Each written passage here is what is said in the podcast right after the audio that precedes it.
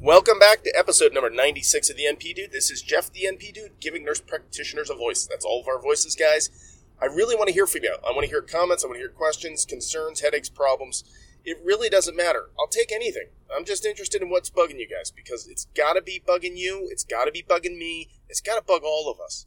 Because if we're going to be on a unified front and we're going to approach things in the same way, we all got to have the same knowledge and we got to have the same approach and and and I might not have the right approach. So I need to hear from you guys. If you guys think I'm doing something wrong you think I'm I'm, I'm making mistakes I want to hear. I, I need to hear from you guys. So email me Jeff at the npdude.com you can always catch me on Facebook and send me a PM there. You can get me personally Jeff Powers on Facebook as well.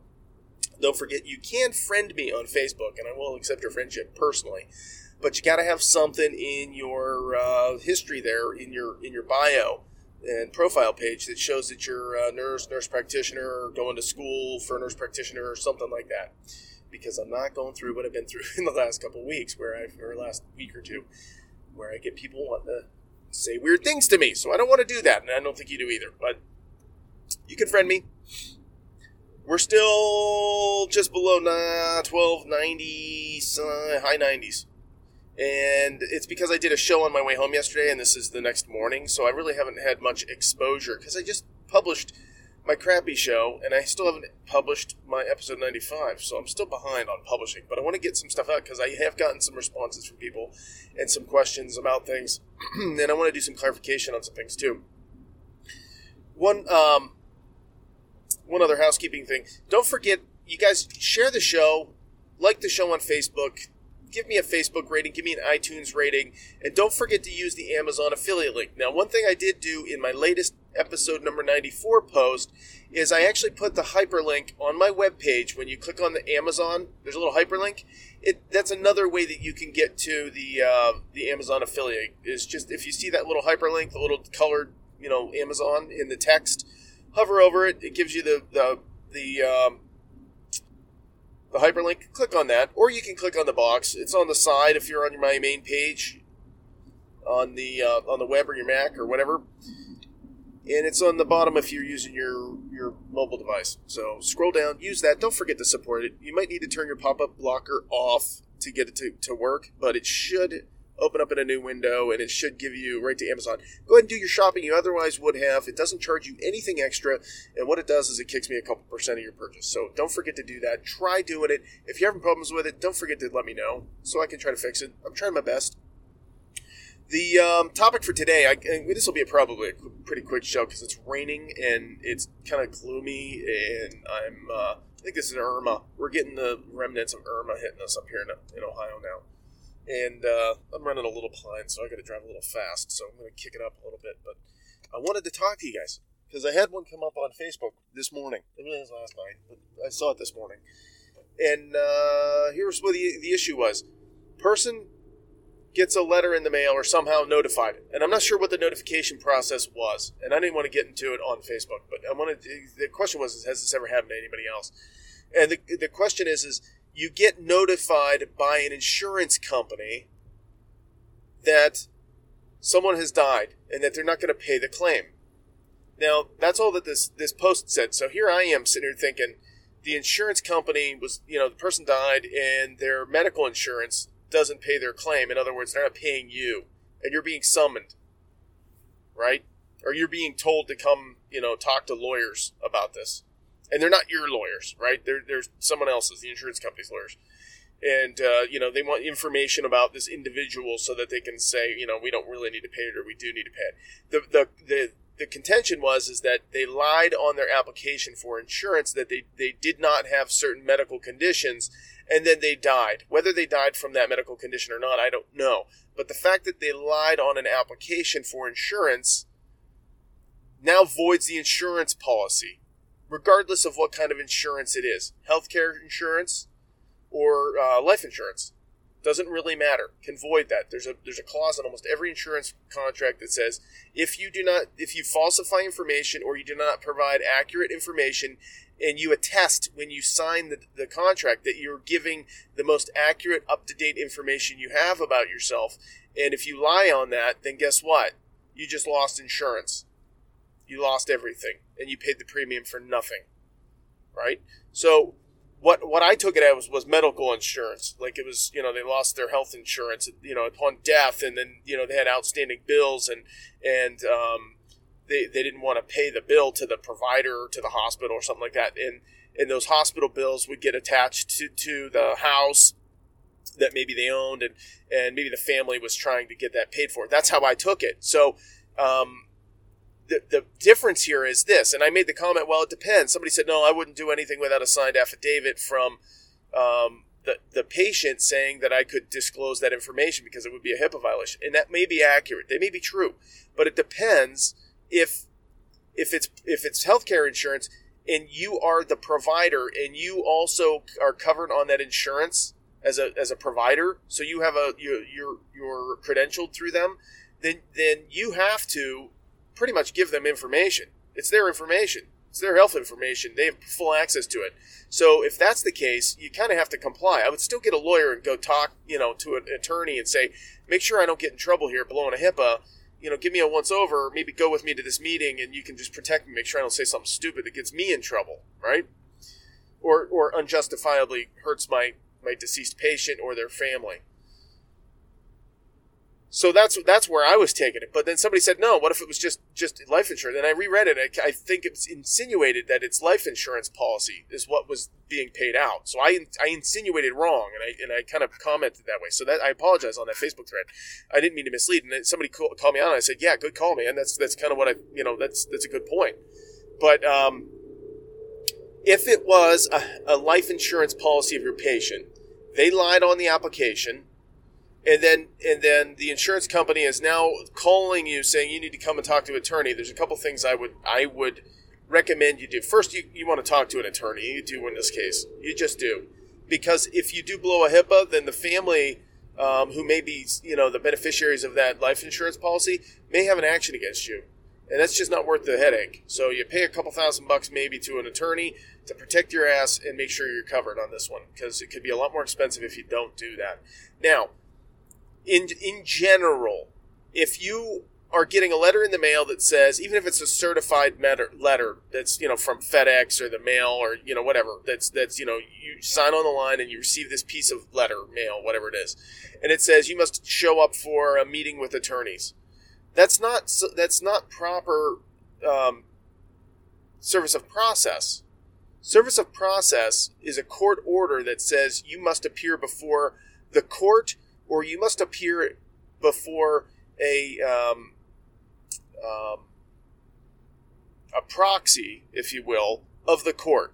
So it could be even like for um, you know just just, um, just to go meet with attorneys and, and do a do, do, a deposition or something. Okay, so so it doesn't have to be in the court itself, but it's a court order to go you know see a representative of the court, which officers of the court are attorneys, by the way. So if you've had proper sub- service of process, you got to go. You can't skip it because if you skip it, then you're in violation of a rule. And if you're in violation of the rule, now there might be a warrant out for your arrest. so if you get pulled over for a speeding ticket, you might get arrested for you know this warrant that's outstanding for not showing up for a court order. So you got to show up. You can't not show up. It's a big deal. But I would definitely, if I had a if I had a subpoena or I had um, service of process that was tr- properly done, which is by a sheriff in Ohio, it's by a sheriff. You got to be served by a sheriff, and um, if it's outside of the county where the where it's happening, so if you're two counties over, chances are they're never going to send you service of process because they have to pay for mileage of, of the sheriff and the sheriff's time, and it's very expensive. So the um, the person that is trying to get your information has to pay for that. So a lot of times you know, if you have a plaintiff or a defendant, I don't know, it just depends, and they're trying to pull somebody else in as an expert or as an eyewitness, it can get expensive if you got a bunch of eyewitnesses, because that's basically what you are at this point. You're not an expert witness. You would be an eyewitness. We've talked about the level of witnesses in the past. Go back and type witness in my search bar. You should find it. Okay? So you're not an expert witness. You're not being called as an expert witness in this situation. You'd be an eyewitness and service of process must be done properly. Now, it might be different in different states, but for the most part, it's you got to have there, there's a there, there is a process for service of process, and an attorney in that in your state in your county will know exactly what it is. In Ohio, it's got to be a sheriff. It's got to give it to you. They got to they got to say here you've been served. You have to show up at this point. Blah blah blah blah blah, and then they document it and all that stuff, and then and then it gets recorded at the at the court, the clerk of courts, that that service of process has been made at this time at this place, and blah blah blah. So you can't refute it. So if you got a fax that says show up to see our attorneys or you will be in trouble, you just ignore it. That's not service of process. If you get a letter in the mail, just general mail that says you must show up, you don't need to listen to it. You just say, give it to your office manager. Say, here, I don't know, you can send this to legal if you want, but I'm not going. And I, and I, I've seen this happen once personally, where I got a letter in the mail that said you need to show up for court, and I'm like, negative. It had nothing to do with this. It wasn't service process. I'm not your expert witness. They were trying to drum up expert witness, and that's I'm not. I'm not playing. homie, don't play that. Remember that in Living Color? Yeah, homie, don't play that. It's great. So you, you really need to have proper service process if, if it's really true. Otherwise, I'd say kiss my butt. You don't need it. Now, even if they even if they have a signed affidavit that says, um, or a signed consent for release of records, I would just give that to my office manager and follow the office pro- policy and procedure for releasing records. I would not show up with records in hand. That's called Duces tecum, by the way. If you ever see that, when you see a subpoena Duces tecum, it means we're subpoenaing you and you bring all your crap with you. That's what Duces tecum means. Um, and that's kind of what they, they're, it sounds like they're looking for for this individual to just show up and bring all these records and, and come tell them all the expert stuff that they want to hear so that they can get off the hook of paying whatever insurance it is. So it really depends. But I read it one way, somebody else read it a totally different way, and, and it was kind of unclear. But when you read back, it seems like it's insinuating that there was life insurance that this is, this is happening to. I wouldn't go. I just personally, I'd be like, mm, kiss my ass. You can you can subpoena him. You can send a subpoena, and, and once you file an action through the courts, and you want to actually get me involved, otherwise, kiss my ass. You have no obligation to you. I have an obligation to my deceased patient, and uh, it's a HIPAA violation, even in my opinion, after death. That right dies with the patient. I never have the right to waive that. The patient is the only one, and if they're dead, they can't waive it. So it's a neat, interesting thought. I never thought anybody would get that type of letter, but it just goes to show that you you know you, you can get letters that say you got to do all this stuff, and it sounds official, and it's got some law firm letterhead on it. And guess what? They're trying to scare the pants out of you, so you show up and do something stupid maybe they're actually not um, representing the life insurance co- uh, company or the insurance company. Maybe they're the plaintiff's attorneys, and under the guise of oh, you need to show up for insurance, but in reality, they're they're attorneys for the uh, a plaintiff, maybe for a wrongful death claim, and they're trying to drum up a deathful death you know wrongful death suit or something like that, or a malpractice claim against you. So I wouldn't break my protocol. I would just send, you know, if they've had a signed affidavit that's that shows that they've got a consent, then I might send it. But it's going to go through my my office procedure to send records.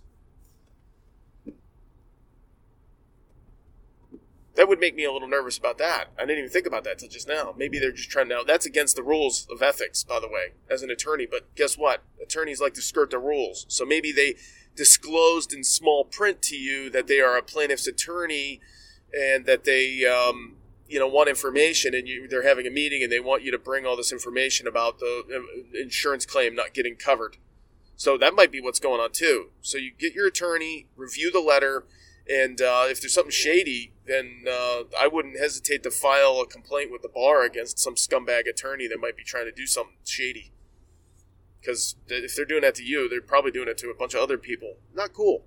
It's absolutely not cool.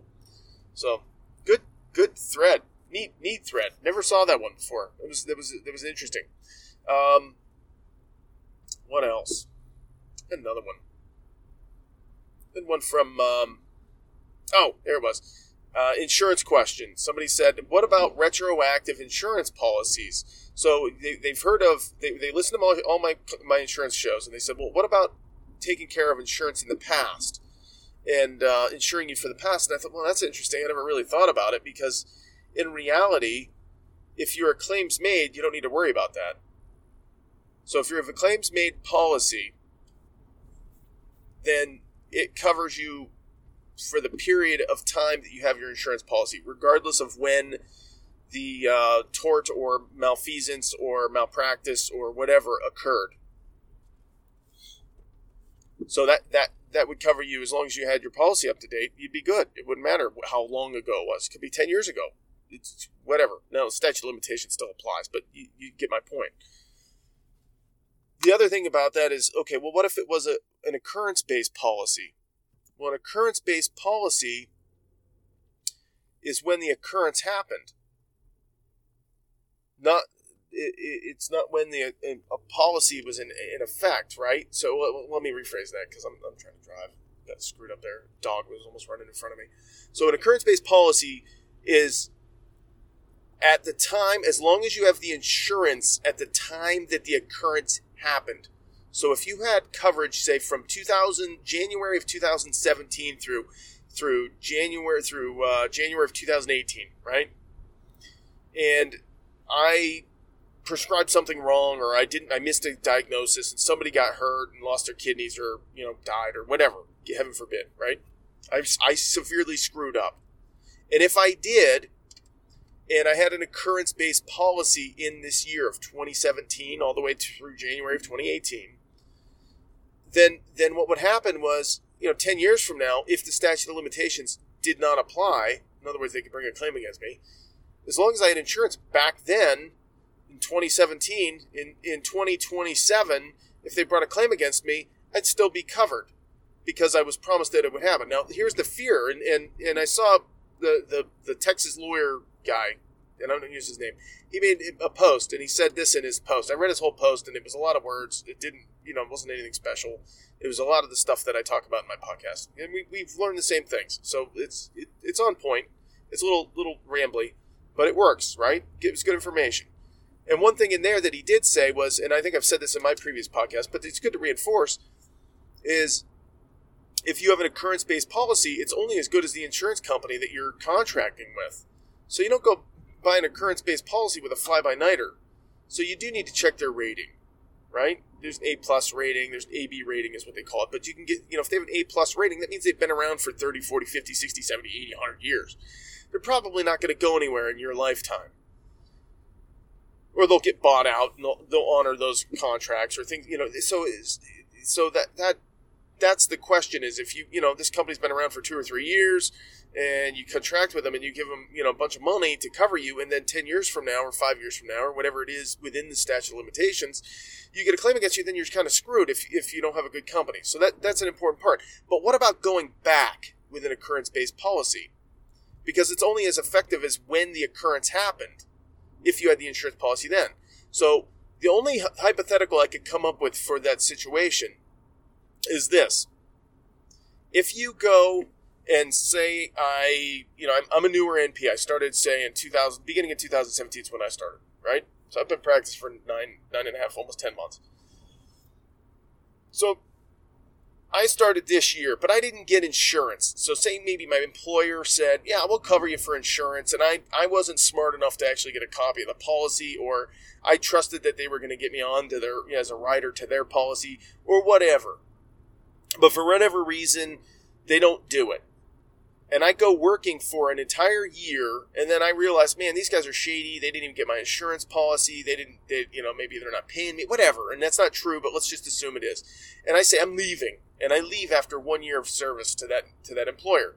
And in year two, I say, you know what, I'm going to get me an insurance policy that covers me, but I want an occurrence-based policy from here forward because I like the idea of you know not having to get tail coverage with a, a claims made policy or having to buy multiple claims made policies later in life to cover me like a tail policy. I've talked about that in the past too. Go back and look at claims made. But the, the problem is is that well now I need to cover me for that previous year, but I want an occurrence based policy that'll cover me for that year. If you did a claims made, it would cover you, so you don't even need to worry about it. So you could do a claims made policy in year two and don't worry about worry about that. You're good, right? So you got a claims made policy. It covers you. It covered you for the previous year because if a claim happened, you know, I hurt somebody in year one and in year two, I got my claims made policy. I'm good. I'm covered. It covers me from previous stuff. That's the good benefit of, of a claims made policy. Um, But an occurrence based policy wouldn't do that because it's when the occurrence happens with the insurance policy being active. It's not when the occurrence happened. Well, the occurrence happened a year before, but the problem is you didn't have an insurance policy. So an occurrence policy wouldn't cover you. Now, I think that you probably could, and I've never checked this, and I can't find any information on it on just on the interwebs, real quick search. But I think that you could probably backdate your occurrence policy application for the year before that. But it might look a little bit, you know, questionable. Like, man, okay, you you you want to go back it's you know january of 2018 in year two and you want to get a new policy but you're looking back an entire year through 2017 on a occurrence policy you know, what did you do wrong? It just seems like you know you're you're covering up something like maybe you think you did something wrong and they may not they may not underwrite that. But if you talk to your to your um, insurance company and say look the, the company I was with, you know, said they were going to cover me. They didn't cover me, and I want to cover myself with an occurrence policy for that previous year. I'm sure they'd pay, they'd sell you one. I just don't know what the price would be. I don't know if it would be just like doubling the price, or if it would be you know an order of magnitude higher because you know you were newer NP or you were um, you know you, you didn't have insurance and it looks a little sketchy and you know they got, got you kind of you know in a painted in a corner and so maybe they can charge a little bit higher for it. So you may pay more for it for that extra year. But to me i would just get a claims made policy for that year. That's just that's kind of what i would do. I really would. And then after that what i would do is just switch over to an occurrence based policy. Now you, you may feel like you're a little bit underinsured for a little while for you know six months or a year but you'd still be pretty pretty safe you know, the level of risk for nurse practitioners getting sued, it's like 3%. It's really low. I mean, I'd go to Vegas with those odds. And if you're if, if you're a good NP and you're doing what you're doing and you educate the patients, then you know th- that even goes down substantially from there. That's with all the bad apples we've talked about in the previous, right? So the, the people tend to like their nurses more. That's why our insurance policies are substantially less than what a, what a physician's is. People want to do them because they're in and out and they don't talk and they you know about the money and they drive nice cars and they wear nice shoes and, and whatever, right? I don't know if that's true or not for everybody, but it seems to be the, the theme. But that was a good question. I never thought about retroactive insurance policies other than just with a with a, a claims made policy because claims made covers you. So I don't know if you would need to go to the occurrence based policy. If eh, eh, somebody do that, if somebody's getting an occurrence based policy out there right now and is looking at an occurrence based policy, instead of a claims made policy, ask him what it would be, just for shits and giggles, and then let me know. Email me, jeff at the npdude.com, or send me a Facebook post or note or something and just say, hey, I, I checked out that and here's what's happened. Or if you have had to do that and have done a retroactive occurrence policy, someone tell me how much you paid. Like, how much more was it than what it would be for just the first year of actually paying for it? Rather than, you know, looking back. So, it was a great question. Never thought about it. See, you guys are smart people. You come up with stuff I never even think of. I'm not sure it matters, but you know, it was a great question. So keep those things coming to me, guys. It was great. I love it. it stimulates my brain while I'm driving in the rain, doing like 70 miles an hour and on back curvy roads in Northeast Ohio. Love it. All right, guys. Don't forget to share and like the show. Don't forget to use the Amazon affiliate link. Try it without the pop-up blocker. And uh, if you have any problems, give me a note. Send me send me a, a a smoke signal that something bad's going on with it, and I'll try to fix it. I really do. Chronic intractable shirts, I just haven't had time. I've, i keep saying it. I just don't have time. Maybe on a weekend. Boy Scouts or Boy Scouts and Cub Scouts are starting up now, and uh, we're getting soccer and band starting up. Oh my god, it's crazy. Kids are crazy, right? It's fun though. It's so fun. We get to do so many cool things. So, anyways. Keep listening, keep sharing, spread the word, have a great day, and we'll talk soon.